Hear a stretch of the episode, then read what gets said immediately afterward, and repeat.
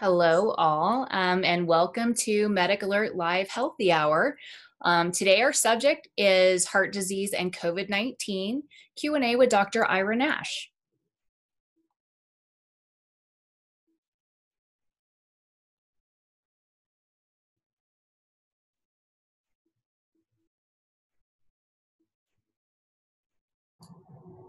Glad that you chose to join us today. For those of you who have joined us in the past, welcome back. For those of you who it's your first visit with us, we welcome you.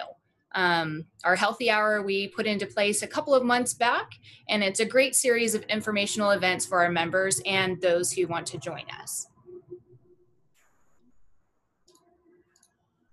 Today, I'm your host, Melody Howard. I'm the Director of Community Alliances at Medic Alert Foundation. And joining me as co host today is Julie Hilton, our Vice President of Communications at Medic Alert Foundation. Welcome, Julie. Hello, everyone. Today's agenda, we'll talk a little bit about Medic Alert, um, I'll share the medical alert, a little bit of the medical alert history. Um, we will have the bulk of our time spent on heart disease and COVID 19 with Dr. Ira Nash, and we'll also share some resources for you. So, a little bit about Medical Alert. For those of you who don't know about Medical Alert, um, we are the, actually the original medical ID created in 1956 What's unique about our foundation, Medical Alert, is that we go beyond just an ID. Our IDs are backed by a 24 7 emergency response team who are standing by to relay your critical medical information to first responders. And Medical Alert is the only nonprofit organization in the medical ID space. And all of our revenues fund our emergency services and help provide IDs and memberships to people in, with financial need. Our mission is to save and protect lives by sharing vital information in our members' moments of need. So, here's a little bit about how our service works. You get an ID bracelet with your most vital medical information. For those of you with heart conditions, this is so important to include that information because in an emergency, paramedics and first responders need to know this information so that you're treated properly. Your medical ID um, keys first responders in to contact Medic Alert. They call us on our 24 7 emergency response line, and our emergency response team provides them with your full health record. Your health record includes information such as health data and emergency contacts, which we relate to those emergency personnel who are calling. Um, we've trained first responders to look for your Medic Alert ID, empowering them with vital information. Now more than ever, given this current pandemic, it's so important for first responders to know about existing conditions so that you get the best possible care. Medic Alert is your voice when you need us most.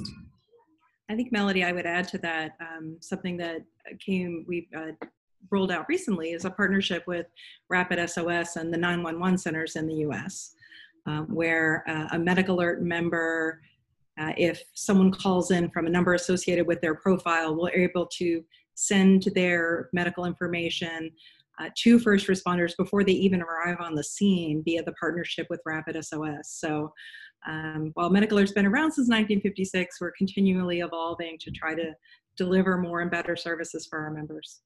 Great, thank you for that point. Very valid, Julie. Um, so today I want to talk to you a little bit about our guest speaker, Dr. Ira Nash. Welcome, Dr. Nash. Um, Dr. Nash is the sen- Senior Vice President and Executive Director of Northwell Health Physician Partners and Professor in Departments of Cardiology, Occupational Medicine, Epidemiology, and Prevention at the Donald and Barbara School of Medicine at Hofstra Northwell. After graduating from Harvard College, Dr. Nash received his MD degree from the Harvard MIT program in Health Sciences and Technology at Harvard Medical School. He is board certified in internal medicine and cardiovascular diseases and was a member of the cardiac unit at the Massachusetts General Hospital and the faculty of Harvard Medical School. He moved to Mount Sinai, New York in 1995 and held a number of senior positions. He was named the Chief Medical Officer of Mount Sinai in 2009, a position he held until moving to Northwell Health in 2012. Dr. Nash is a fellow of the American College of Cardiology, the American Heart Association, and the American College of Physicians. He's a former national spokesman for the American Heart Association In 2015, he was awarded the first National Physician of the Year award by Press Ganey for his leadership in improving the patient experience. He is passionate about the need for effective physician leadership and about engaging patients through transparency and data sharing. He keeps a blog and addresses contemporary issues of medical practice and health policy. Dr. Nash is also the on air host of Well Said by Dr. Ira Nash, an award winning health and wellness radio show and podcast produced in association with WRHU Radio Hofstra University. In addition to his professional responsibilities, Dr. Nash served his country as a commander in the Medical Corps of the United States Navy Reserve. He is married and has two daughters. Welcome, Dr. Nash. Thanks so much. We're very grateful to have you with us today. Very grateful. So now um, we'll get to the, the, meat of our presentation here. Um, thank you so much for all the great questions. We had so many great questions, and so we'll try to cover as many as we possibly can. Um, we're to answer some questions in some different categories um, cardiovascular, heart diseases, and how COVID impacts that, um, some different conditions, and those and how those impact the risk of COVID, congenital disease. We had a lot of questions around arrhythmias, different types of arrhythmias. So we'll spend some time covering that. Um, COVID outcomes. And then the question we all have is about staying safe. So we will kick those questions off. So this question in doc, um, excuse me, in the cardiovascular and COVID category, Dr. Nash, are people with heart disease more likely to get COVID and what does it mean when people say cardiovascular disease is a risk factor? Uh, well, first of all, uh, thank you very much for having me this afternoon. And I'm delighted to be here and uh, uh hope to share a little bit of insight with you and, and our listeners uh, about uh, COVID 19 and, and, heart disease. Um, so I think this is actually a great question to, to start off the afternoon. And um, before I even get to that, I, I want to make a couple of general statements that I think will stand us in good stead as we go through the rest of these questions. And the first is there's still a lot we don't know about COVID 19. Um, and despite the fact that uh, over a million people in the United States have probably been uh, in, infected and we've had 100,000 deaths, um, there's still much to be uh, learned, and, and we're still coming to grips with all of the different aspects uh, of this disease. But one thing I, I can say with assurance, which is that most people who get COVID 19 uh, are going to do just fine. And so, uh, and, and will recover completely. And many of those patients or individuals uh, may not even know that they've been infected. And so, while I'm happy to share information about the more serious aspects of this, I want to make sure the broader context of, of this is understood. That, um, again, most people who get COVID 19 are going to do just fine. Uh, but there is a, a, a, certain percentage of people for whom this can be a very serious illness uh, and obviously uh, can be can be fatal. And so it's important for all of us to do our bit uh, to help prevent the spread of this. Um, so with the first question here, are more people with heart, are people with heart disease more likely to get COVID? The answer to that, as best we can tell, is no. Uh, so the, the risk, when we say that cardiovascular disease is a risk factor, what we're really saying is it doesn't make you more likely to get it. What it does do is make it more likely that uh, you'll be in that group of individuals who may get into trouble with it once you get it. All right, so it's not a question of susceptibility to infection. It's really a matter of how well you can cope with the illness itself. And so that's what's meant by uh, cardiovascular disease being a risk factor. It's a risk factor for a worse outcome once you get the disease. And I'm sure the questions that, that come up will allow us to talk in more detail about what kinds of cardiovascular disease and, and what kind of outcomes. But, but I think that's probably all I want to say about this question right now. Great, thank you.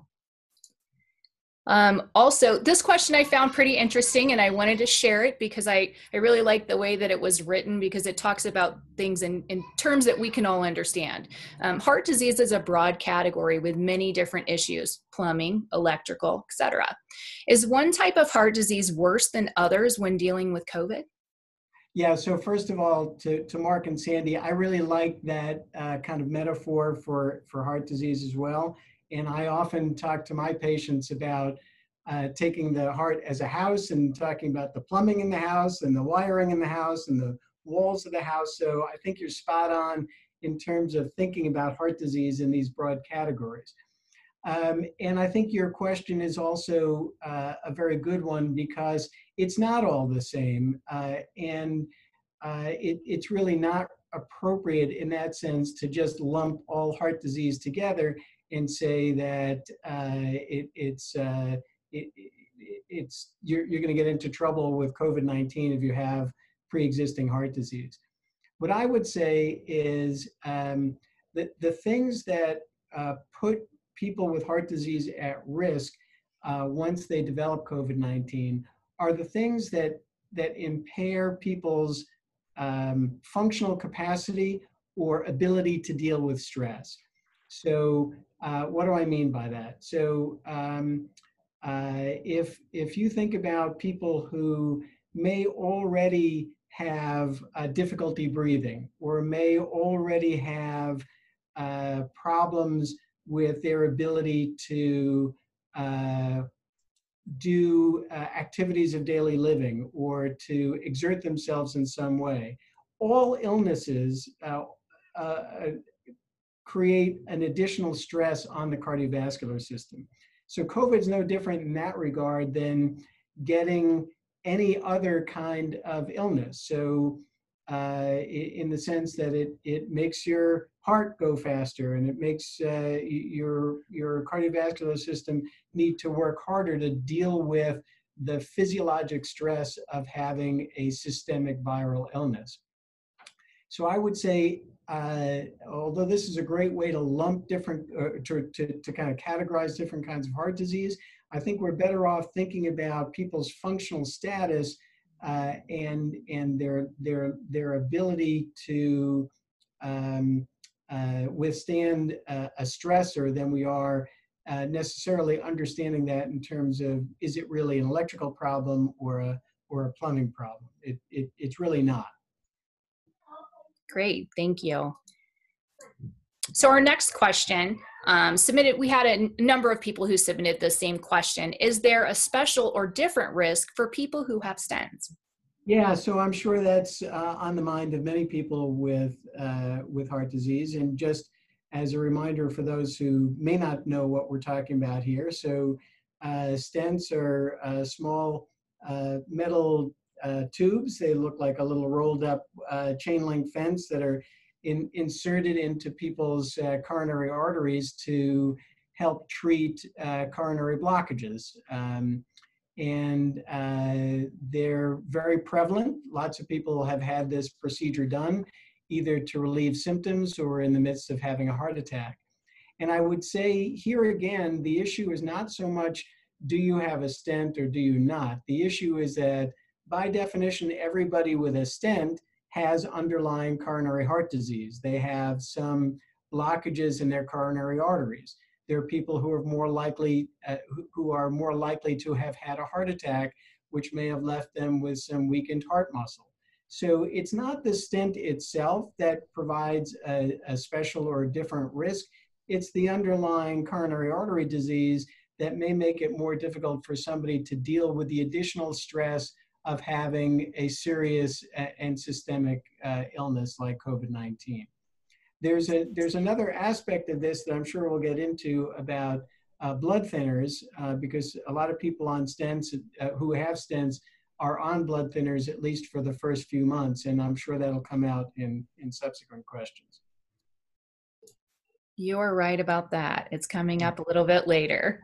I, so our next question submitted by a number of folks um, does having a valve replacement put me at higher risk for complications from covid-19 yeah also uh, a really um, good question uh, let me just uh, click through this. Um, and and uh, best we can tell, the answer is no. And I'm I'm just going to qualify that a little bit because there are some people who have some kinds of heart valves where they may be on blood thinners, and so we're going to get back into that blood thinner question again.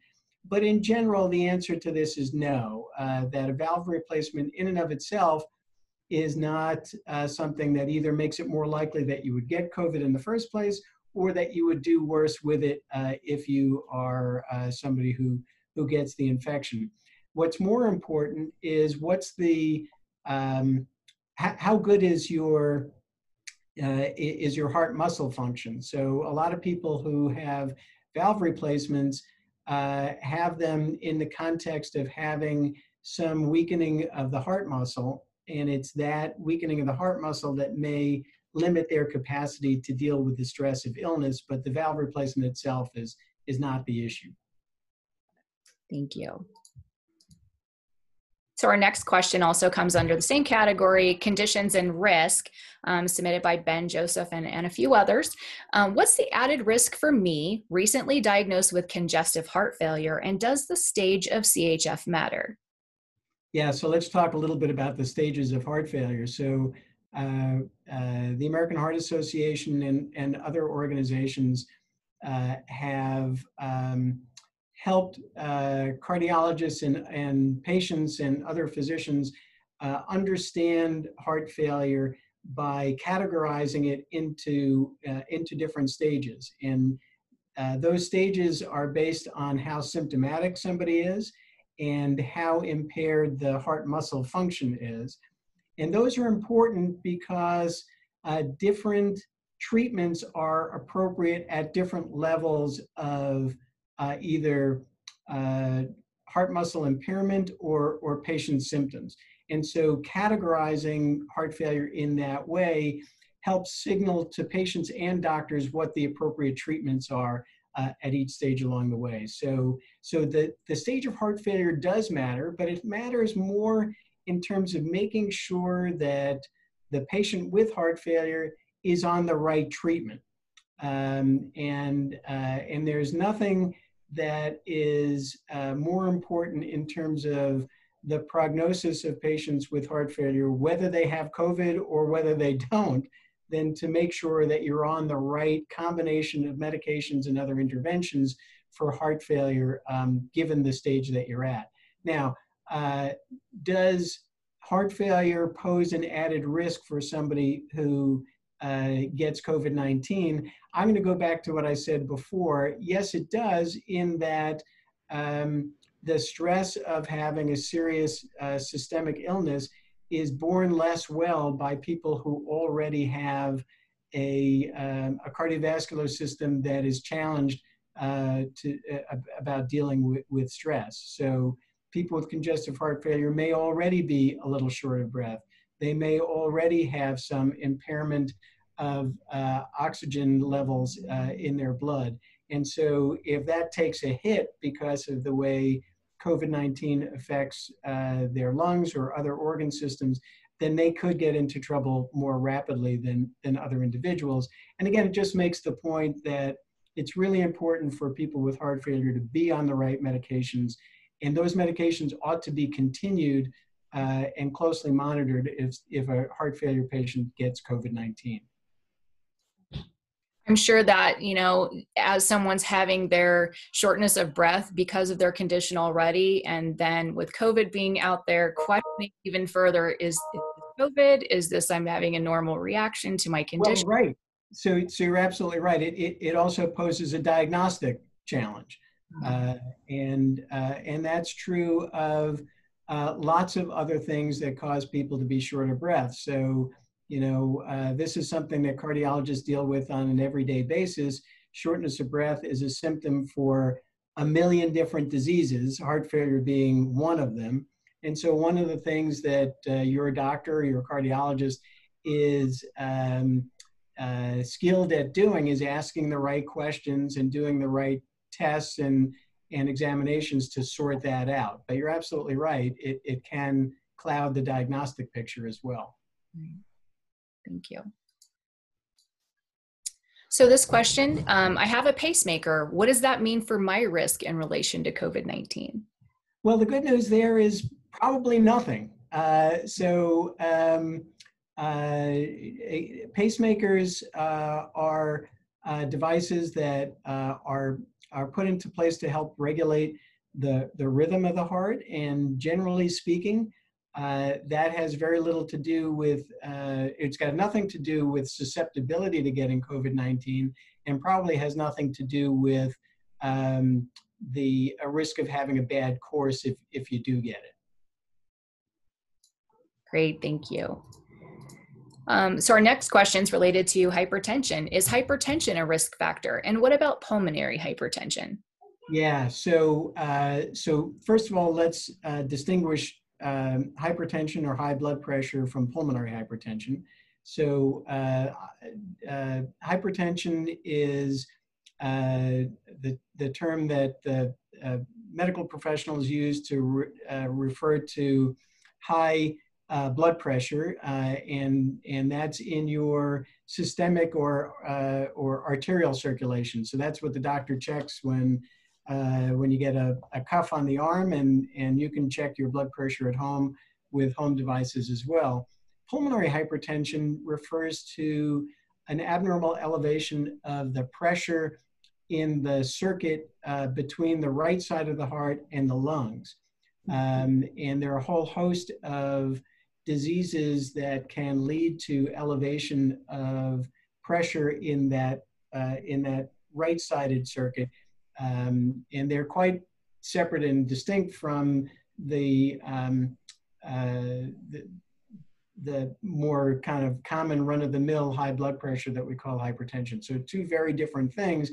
Um, and the hypertension question is really interesting. Uh, many early reports coming out of China and, and subsequent reports coming out of early experience in the United States suggested that hypertension was a risk factor for worse outcome with COVID-19. Uh, as, as this has been teased apart a little bit more, it's not entirely clear that that is uh, not just an artifact of the fact that as people get older, hypertension becomes more prevalent, and age seems to be a, um, a factor in doing worse with, uh, with, with COVID-19 there's nothing in the medical literature that really explains why uh, high blood pressure itself should lead to, uh, to a worse outcome. And again, that's absent some other consequence of having high blood pressure. So we know that high blood pressure can lead to heart attacks and can lead to other kinds of things that may impair an individual's ability to deal with stress or, or to uh, fully oxygenate the blood, and, and so that's a separate thing. But, but high blood pressure itself, it's really not clear why that should be a factor, and, um, and it's not honestly clear that it is a factor and not just an artifact of uh, the prevalence of hypertension in our community and the fact that the prevalence of hypertension increases with age. Pulmonary hypertension is a separate thing altogether because one of the things that is a hallmark of pulmonary hypertension is uh, stress on the right side of the heart. Um, and in the more serious uh, forms of pulmonary hypertension, an inability to um, fully oxygenate uh, blood going through the lungs. Um, and so any disease that has a, um, a, a, profound effect on the lungs, like COVID-19, um, could be particularly dangerous for people with pulmonary hypertension. Well, going back to your first point around uh, the prevalence of hypertension, I believe, according to the American Heart Association, there's over 100 million people in the US that have hypertension. Um, and would it matter whether that hypertension was well controlled or uncontrolled? Yes, so that's a really good uh, distinction to be made. Um, and, and yes, it does. So hypertension that is well controlled uh, is much less likely to lead to those secondary consequences that would impair somebody's ability to successfully uh, uh, combat uh, COVID-19. Um, and so here again, the same theme that uh, with all forms of heart disease, it's important that uh, the, the, the condition be uh, brought under control with the best medical treatment and that that treatment be continued during whatever illness uh, or, or exposure somebody might have to COVID-19. So uh, I hope that answers what you were. Yeah, it does. I, I think it's just now is not the time for people to let their guard down. Absolutely. some of these chronic conditions. Right. So our next question, um, also in conditions and risk, does having cardiomyopathy or myocarditis put me at greater risk? Yeah, and so again, I, I, this is a great question, Ingrid, and I'm I'm going to uh, start by just distinguishing those two things. So, uh, so cardiomyopathy is a broad term that just means that uh, the heart muscle itself uh, is not functioning normally. So if we go back to the house that we were talking about before, now we're talking about the, the walls of the house, not the plumbing, not the electrical system. Um, myocarditis is a particular uh, condition where there's inflammation within the heart muscle uh, itself. Um, so let's take these one at a time. So cardiomyopathy um, often leads to, or certain kinds of cardiomyopathy can lead to weakness of the heart muscle, and that can impair somebody's ability to uh, deal with uh, a physiologic stress. And so uh, in that way, we could connect those two dots and say, if you have a significant cardiomyopathy that has left you with impaired uh, heart muscle function, then yes, that, that, would put you in a higher risk uh, category for somebody who might not do as well with COVID 19. Myocarditis, as I said, is um, a particular uh, circumstance where there's inflammation within the heart muscle itself. And that's really interesting because there have been very well documented case reports where COVID 19 can cause myocarditis. Mm-hmm. Um, and so um, it, it uh, I'm, I'm not sure if that was the intent of this question, but um, uh, if you, I, I, myocarditis is kind of a rare entity, so I, I, can't imagine there are too many people who have myocarditis and then have the severe misfortune of getting COVID-19 on top of that. But it is true that myocarditis is a uh, potential complication uh, of COVID-19, and it's not entirely clear whether that's a direct viral infection of the heart, which can happen, or whether it's a result of the intense inflammatory reaction that occurs in response to a COVID-19 uh, infection. But, but that is a grave complication of COVID-19. Thank you. So next question submitted, we had a few submitters, um, Vivian, Jeanette, and Sam. What are the risks for people who have heart disease along with kidney, um, diabetes, kidney disease, autoimmune disorder, or other chronic conditions? I think you started to hit on this, but this is a great question. Yeah, and it is a good question because it makes the point that um, a lot of folks have multiple chronic conditions. And uh, and, and you've uh, lumped a few here that are frequent sort of co-travelers. Um, it is often the case that uh, people have uh, heart disease with diabetes because diabetes is such a profound uh, risk factor for developing uh, coronary artery disease and subsequent um, heart failure. We know that high blood pressure cause kidney disease and heart disease. And so those two things go together. Uh, aging uh, makes all of these diseases more prevalent. So the, the bottom line is it's not uncommon for somebody to, to have a combination of diabetes, heart disease, kidney disease, and so on. Um, and, and I would say that um, as, I, and this is going to be, I, I'm starting to sound like a broken record to myself, but but I think that the, the issue here is uh, is kind of a general tolerance uh, in the physiologic sense of dealing with stress. So if you have limited what we call cardiovascular reserve, you don't have the ability to um, increase your heart rate without putting undue stress on your heart. You don't have the ability to pump more blood around without placing undue stress on your heart.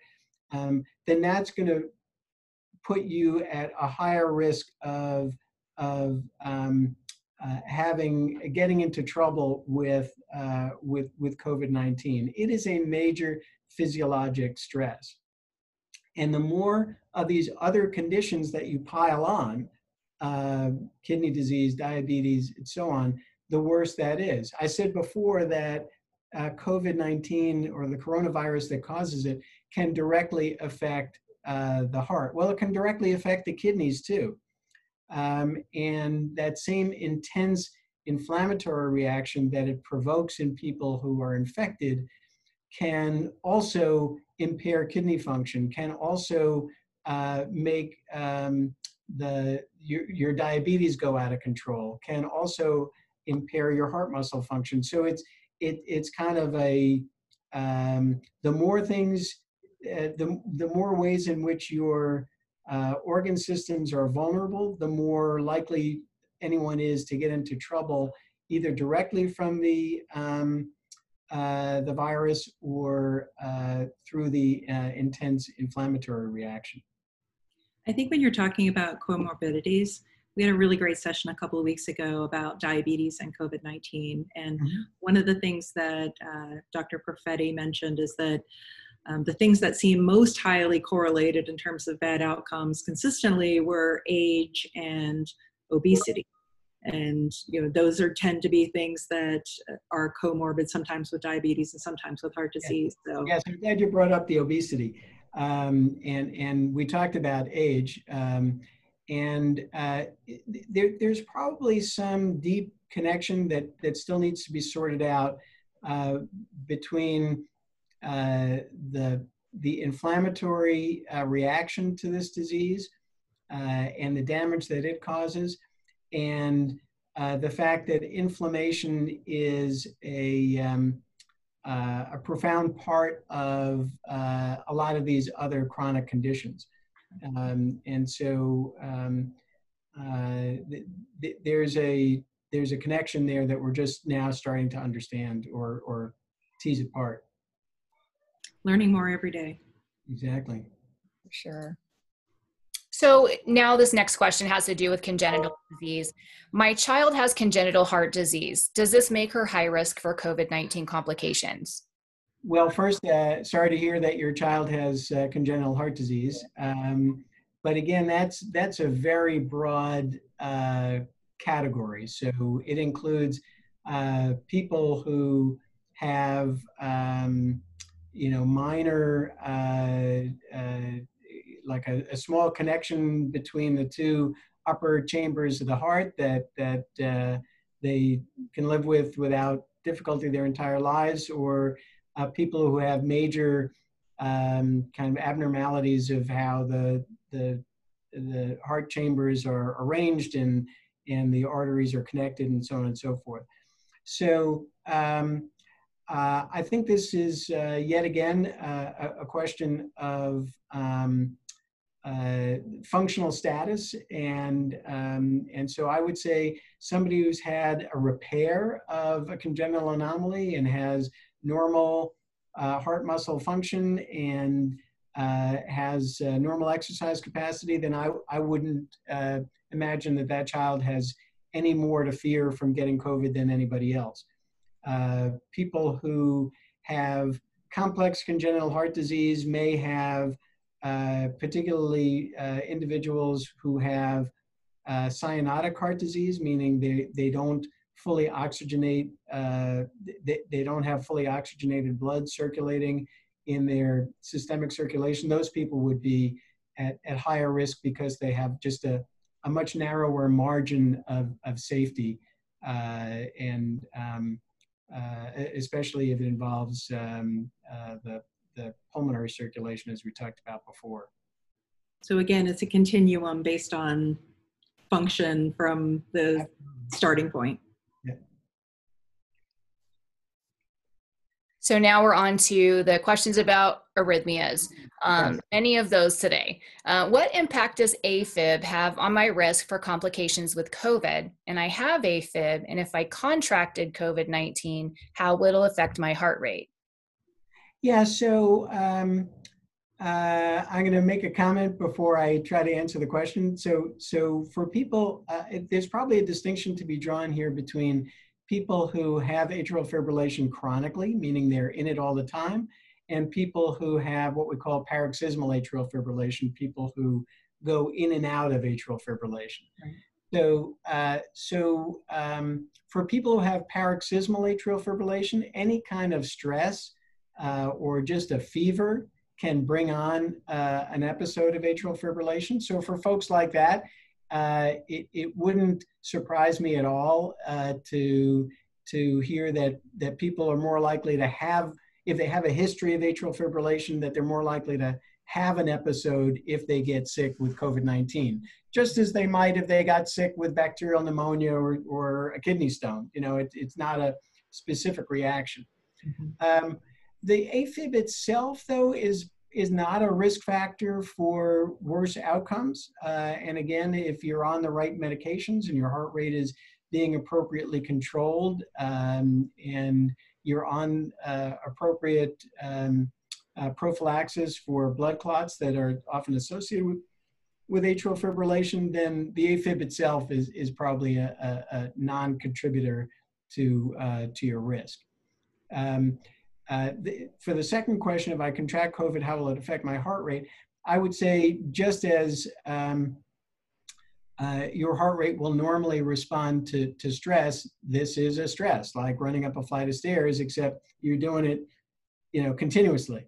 Um, or just the way that having a fever in general uh, can um, can cause um, uh, an, an increase in heart rate certainly makes sense why when you're sick your heart rate, rate increases and you're exhausted. So I, yeah you know actually i'm glad you brought that up because it goes back to the the myocarditis question a little bit. You know the, um, it, it's often the case when people get even a, a, a mild uh, viral illness that um, they they feel kind of draggy and short of breath and uh, weak and tired and uh, for a certain percentage of those people, it's probably because their uh, heart function has deteriorated transiently as a result of the viral infection.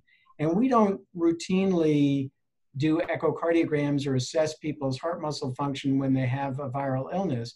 But when this has look, been looked at systematically, there's a pretty significant incidence of uh, depressed left ventricular function that, that is a, a decline in the ability of the heart to pump blood just from the run-of-the-mill kind of viral infections that might lay you low with a with a, a winter cold.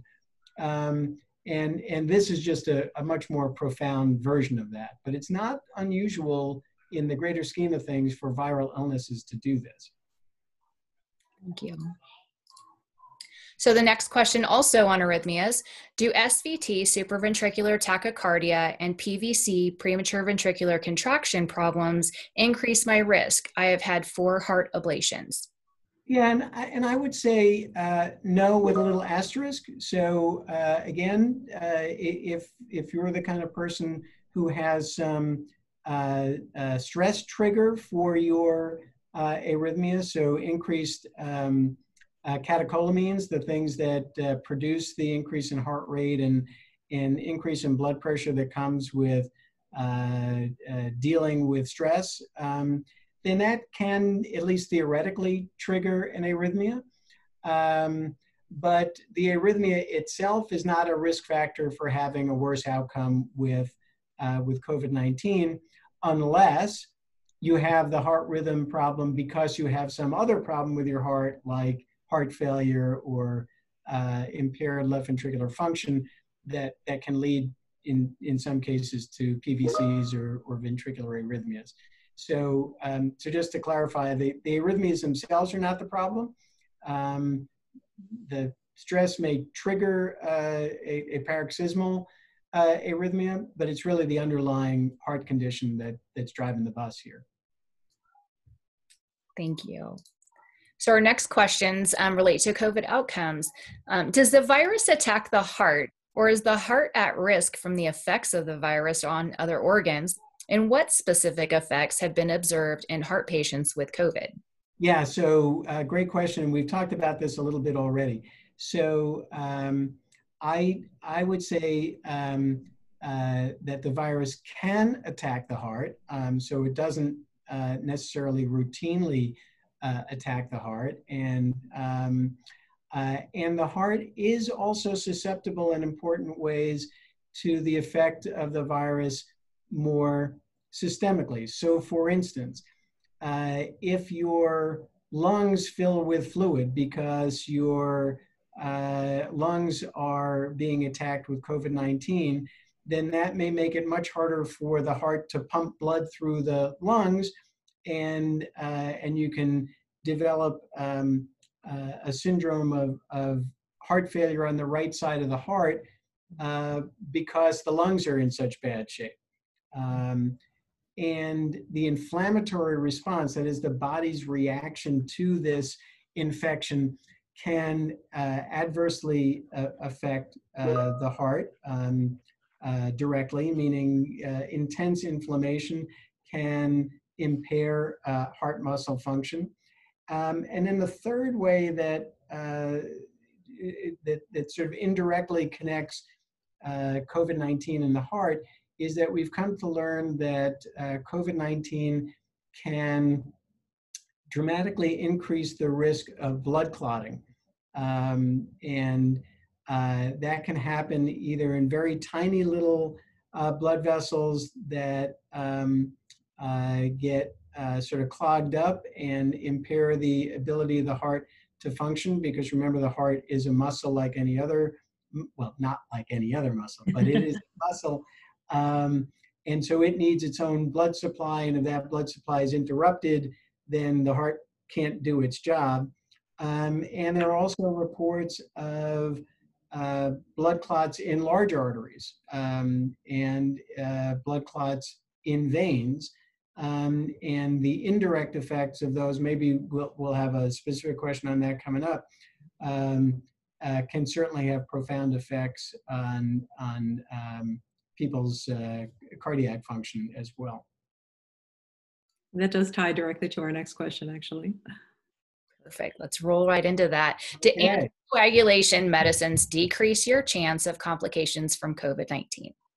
Yeah, so I want to be careful in how I answer this. So, um, uh,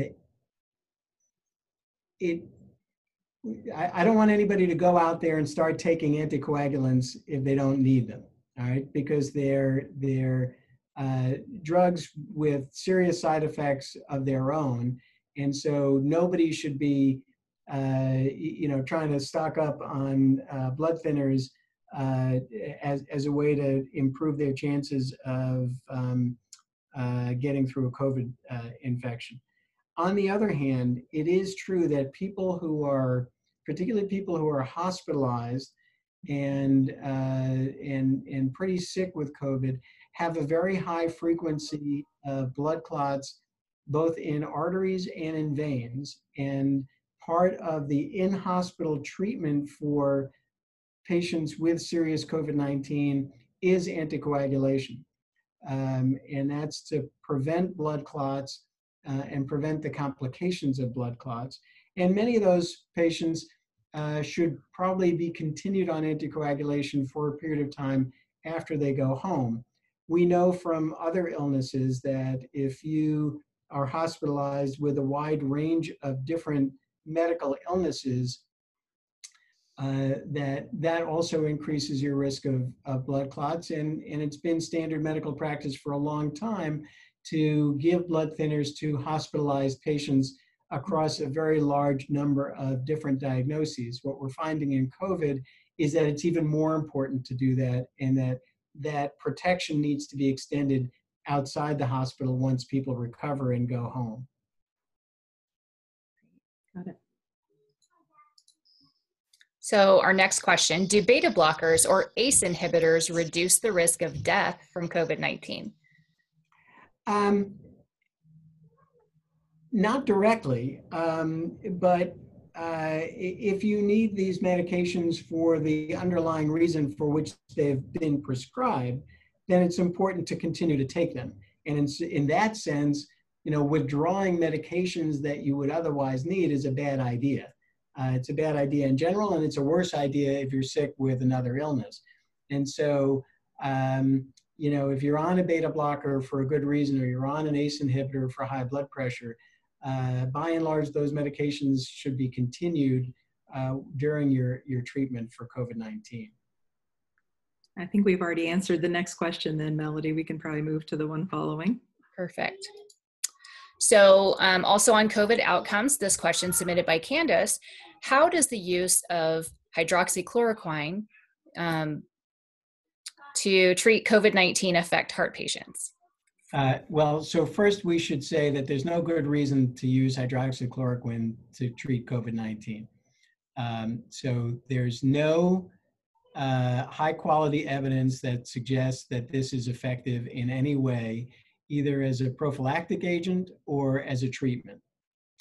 Um, and so um, uh, let, let's start with that. Um, and uh, there are some data to suggest that it actually leads to worse outcomes. And that's because it does have a potential effect on the heart, and that is that it can provoke uh, certain heart arrhythmias uh, in, in susceptible individuals. So, um, so no good reason to take it, and a potential uh, life-threatening uh, complication if you do. Um, so, um, uh, not a good idea. Thank you for making that so clear. There's been so much uh, noise around this. Well, yes, sadly, uh, noise is the right word uh, to describe some of what we've been hearing about this. Okay. Sure. So our next question, um, we had a number of folks submit these questions. I recently recovered from COVID and have a family history of heart disease. Should I see a cardiologist to assess any impact to my heart health? And can COVID 19 cause heart damage or disease in an otherwise healthy patient? Um, so the answer to the second one we've already talked about a little bit. So yes, in rare instances, people who have a perfectly normal heart can have profound uh, impact on their heart from uh, a severe case of COVID-19. That said, if you have had COVID-19 and, and recovered, um, and you're feeling well, I don't think there's any particular reason to suspect that you've had a, a significant impact on, on your heart. And so I, I would actually say uh, seeing a cardiologist would be low on my list of important things to do uh, following uh, recovery. I would think for most people, as you said earlier, um, their symptoms are going to be fairly mild. They're going to get through this without a lot of impacts Absolutely. that it's not it might be different if someone was hospitalized or on a ventilator and you know maybe had some other yeah and, and julie thank, thank you for reinforcing that and and you know we've been talking about uh, generally all of the things that i've been saying have been really relative uh, relatively rare events right? We know from population studies that a significant percentage of individuals who get covid don't even know that they've had it. Um, and, and, and the vast majority of people who, uh, who have it uh, and know they have it are not sick enough to go into the hospital. So, um, you know, the, the people who are sick enough to go into the hospital are the ones who are really the ones who are, are um, the ones who get into trouble and, and have some of these complications and, and situations that we've been uh, spending most of our time this afternoon talking about. Right. And, and luckily for most of us, those are the outliers. Yes. So our next question related to staying safe. Um, with states reopening because of lower infection rates, how should people with heart disease remain vigilant? When and how is it safe to come out of quarantine? Well, so uh, here I, I would um, I'm going to answer this more from a, a, public health perspective than from an individual perspective, um, because that we are all dependent on each other's behavior here to prevent the spread uh, of this illness. Um, and so I would say, I, I, would like to kind of reframe this question a, a little bit and, and, and think about it in terms of what the general population needs to do so that people with heart disease and other people at high risk are not put in uh, a situation where their lives are in danger. And that's really what we're talking about here. So it shouldn't be uh, the, the burden borne only by the elderly or people at risk. We all have a part to play um, in, in preventing the, the spread of this illness. And so I would say that the things that we should be doing are uh, wearing a mask when you're out in public. And just to make the point, the mask is not to protect you. The mask is to protect the people around you. All right. So um, uh, it it it uh, it affords a little bit of protection for the person wearing the mask, but the the the the the the, the bigger effect is that it prevents the spread from somebody who might be infectious and doesn't know it.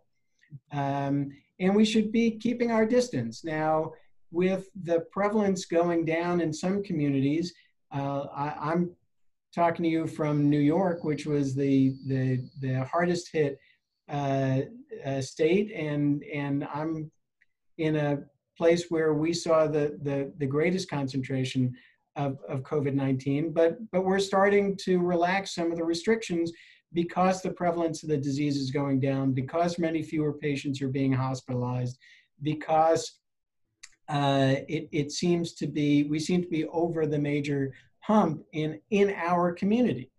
Um, that's not true everywhere. And so this is a very local uh, kind of uh, phenomenon. So I would say, you know, this is the job of local public health, health officials. It's the job of mayors and governors and county executives to figure out what's going on in your city, state, county, region. Um, and uh, it, it, concerns me quite a bit that I see, you know, the, the data for uh, for Texas or Florida or Arizona, uh, uh Georgia, California. These are places that are not following the, the curve that New York is on. New York, I'm happy to say, is is declining sharply.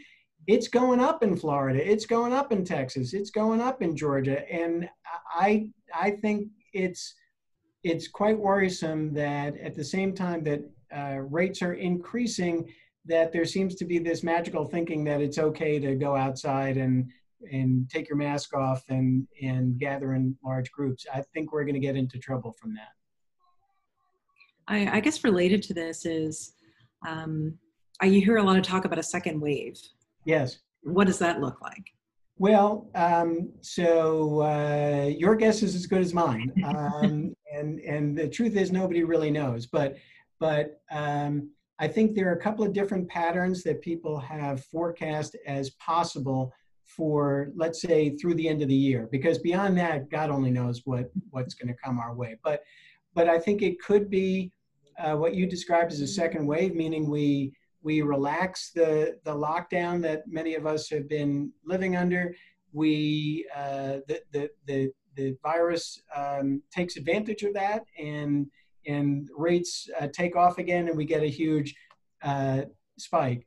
Um, it's also possible that um, it'll it'll reach some sort of steady state plateau where there's a lot of this in our communities, but it's not overwhelming the medical system. Um, but that's also, remember, that means a lot of people getting sick, a lot of people dying.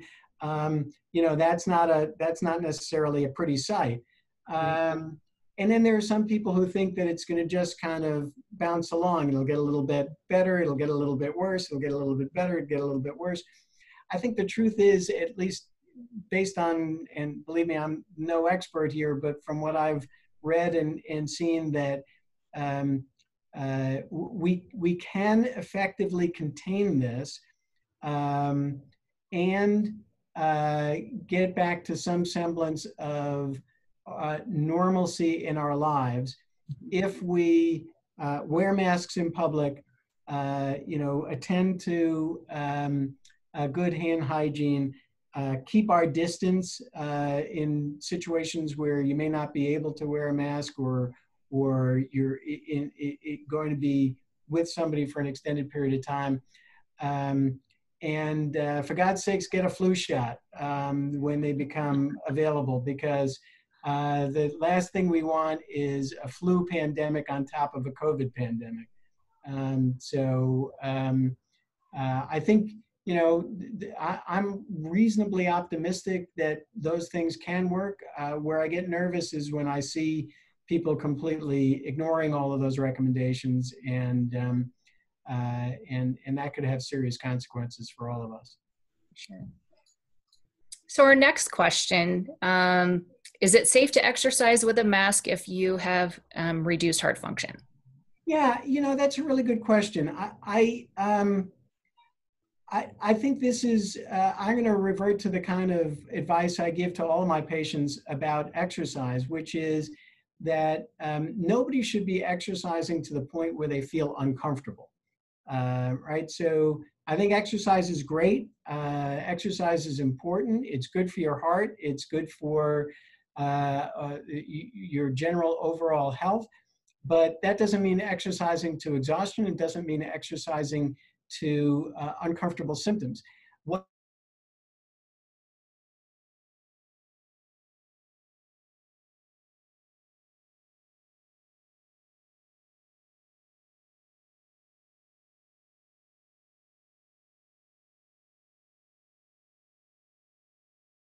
appeal to uh, people's sense of community and, and decency that uh, it's the same as what I was saying about the mask. The mask is not for you. The mask is for the people around you. Um, and, uh, I, you know, the, the it, it, it, it's, I, I think it's, it's appealing to people's sense of uh, responsibility to their loved ones and sense of responsibility to their communities. Unfortunately, that's not terribly persuasive for a lot of people, but I, I, I can't think of a, a more compelling argument or, or, or reasoning than that. Right. At some point, you have to appeal to the greater good. Yeah, well, that's exactly right. Um, and then the, another question, which is kind of the flip side of that question, which is um, how do I deal with a family member who's over 65, has heart disease, and isn't taking COVID seriously? Yeah, you know, so that is a, that that is uh, a, similar but uh, d- distinct question. I'm back. Sorry, PG. Yeah. all right. No. yeah. Uh, no, I mean I've I've heard this from from family and, and friends as well, and um, I, I don't have a good answer to that. I mean I, I think it it you know, unfortunately, we live in a society where um, uh, even what should be objective information somehow can become uh, polarizing. Um, so I, I, think the best you can do is lay out the facts for people that people who are over 65, who do have uh, chronic medical conditions, um, are at higher risk for complications if they get this disease. And, you know, uh, you can, maybe you could appeal to their sense of their obligation to their, to their family, to, you know, their, to their children or to their grandchildren or to their, uh, their neighbors. But that's the uh, exact conversation I've been having with my mother. Yeah, it's tough. it's really tough. Yeah. Well, we are actually like right at the very end of our time here. Um, I, I, do appreciate all of your answering the questions, um, and Dr. Nash. And I didn't know that you were a celebrity. So tell us a little bit about your radio show. Yeah. So uh, thank you for giving me a chance to to shamelessly plug that. Um, so um, yeah, I've, I've been fortunate to be the host of a uh, uh, health and well-being radio show done in collaboration with um, the uh, Hofstra Northwell School of Medicine.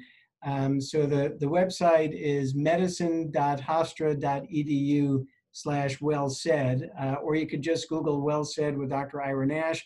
Uh, we have a podcast that is uh, basically the radio show recordings. You can subscribe to that on Stitcher, iTunes, wherever you get your podcasts. We've done a whole host of extra shows about COVID 19, about I, I think I've lost track of how many we did, but they're all on our website. Um, and we've dealt with every aspect of this disease that you can imagine from uh, its effect on uh, pregnant women, children, the elderly, uh, healthcare delivery in general. Um, so uh, check it out, subscribe, and uh, uh, thanks for listening this afternoon. So we've just uh, sent that link out in the chat, and uh, we'll also include it. We'll do a follow-up email to everyone that's registered here, um, and have a link to the show there. So I would encourage you if you enjoyed uh, Dr. Nash's insights today to really tune in. His um, his show is really wonderful and very accessible, and uh, I can see why you got that award for bringing that level of humanity to to the profession. Also, Um, want to say a big thank you for your service as a vet. Um, means a Well, lot, and I Well, think thank that you for recognizing me. Uh, we have a couple of other resources that are available. We'll uh, provide links to all of these as well, both some general COVID resources for people with um, with uh, about more about heart health, as well as some of the latest on um, what the research is telling us and the findings so far. And as as Dr. Nash explained, uh, this is a, a evolving science where we're learning more every day. So uh, encourage you to check out some of these resources. Um, also on MedicAlert, uh, we have links to these things in our resource center and have pulled out resources specifically for people that are living with different chronic conditions and um, helping you really understand what that means in the light of COVID-19. Um, so we've tapped into some very trusted sources here and we hope you'll take advantage of that. If you enjoyed today, um, you can check out replays from some of our recent healthy hours. Uh, wonderful session a couple of weeks ago about diabetes. We've covered asthma and allergies, uh, Alzheimer's disease, and some more general autism, some other things that they relate. So encourage you to check those out. And uh, in two weeks, uh, we have a special guest, Dr. Paul Puri. Um, he's a psychiatrist, and you know, 2020, I mean, if this is the year to talk about mental, this is the year to talk about mental health. I don't know when it won't be, right? Like we have, you know, uh, all sorts of things going on in the world. And so we're talking with Dr. Puri about uh, mental health. So encourage you to join us. Great. So um, please hang on for a quick survey. We'd really like to hear about your experience, what you thought about that today. And please don't forget to update your MedicAlert record. It's really important that we have the most up to date current information in an emergency because that's the information that we provide on your behalf. So if you don't mind answering our survey questions, that would be great. I'm seeing a lot of comments in the chat. Uh, Dr. Nash, just letting you know that uh, that your insights and help here is much appreciated, and uh, your your ability to cut through and uh, be provide just very clear answers is really really helpful to a lot of people. So thank you so much for participating with us today. My pleasure. Thanks for the opportunity. Great. All right, We appreciate you very much. all Bye-bye. right. Thanks, everyone. Stay safe. Stay safe. Bye bye.